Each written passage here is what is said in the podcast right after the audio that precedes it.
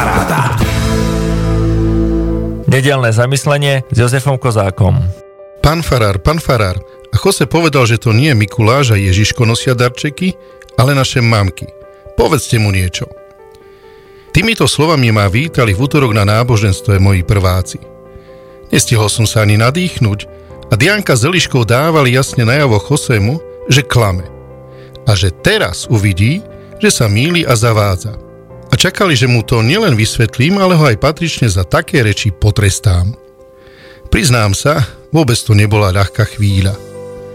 Na jednej strane predstava dobrého Mikuláša a Ježiška, na strane druhej tvrdenie, že nič také neexistuje.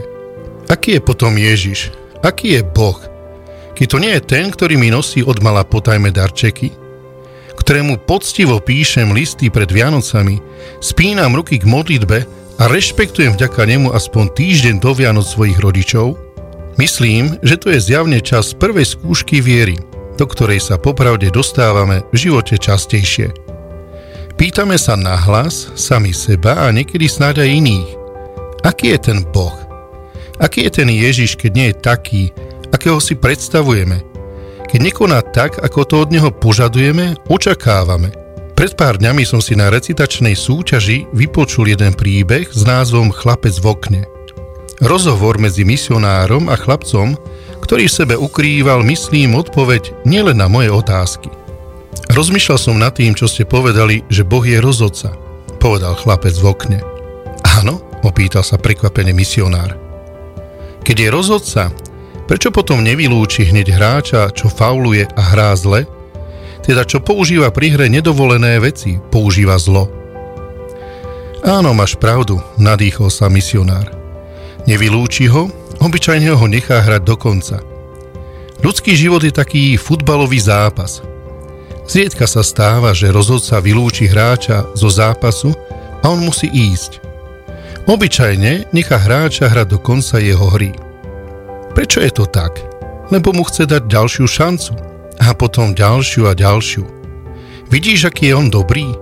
Nepochopiteľne milosrdný. Čím horší človek, tým dlhší život. A rozhodca čaká, že začne hrať čestne, keď dostáva ďalšiu a ďalšiu príležitosť hrať. Je mu dané všetko, aby pochopil. Dáva mu čas, čas, aby chcel, aby sa naučil hrať čestne. Priznám sa vám, ani Dianka s Eliškou a ani Jose neboli z mojej odpovede, že občas má mamka či ocko v srdci Ježiša a potom koná ako on spokojný. Viem však jedno.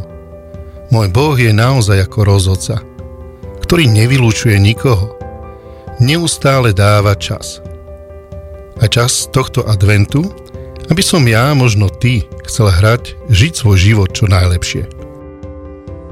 Počúvali ste 69. časť nášho podcastu 216. Prihovoril sa vám kňaz Jozef Kozák. Rádio.